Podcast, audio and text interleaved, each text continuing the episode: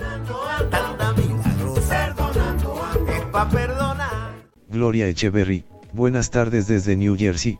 ¿Qué nos puedes decir de la alimentación desde UCDM? ¿Realmente es necesario tener en cuenta algo sobre es cero? Por supuesto que sí, es muy importante la alimentación de buenas creencias en nuestra mente. Por ejemplo, hay que alimentarnos del perdón cotidiano. Es muy importante ese alimento. El alimento de la expiación también, en la cual obtenemos milagros.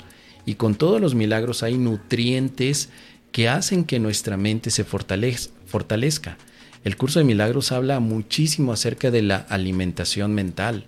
Una gran, gran dieta de expiación, milagros, toma de decisiones y sobre todo ir con el Espíritu Santo como un coach nos ayuda mucho a mantener una mente fuerte y sobre todo ligera. Es muy importante alimentarnos, eso sí, definitivamente, y el curso de milagros es un curso de una buena alimentación mental.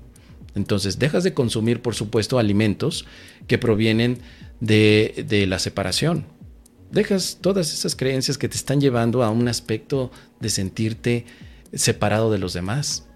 Dejas de consumir esos alimentos tóxicos mentales, los haces a un lado, dejas de envenenarte la mente. Y empiezas a consumir puro alimento milagroso, el cual tiene como base y fundamentación el amor.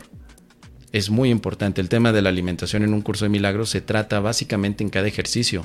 Todos los ejercicios te dicen entonces cómo tomar la decisión de alimentarte con pensamientos del ego o alimentarte con pensamientos del amor. Al final, una mente bien nutrida es una mente que solamente consume alimentos milagrosos, pensamientos de amor. ¿Qué te parece, querida Gloria? Es lo que te puedo compartir.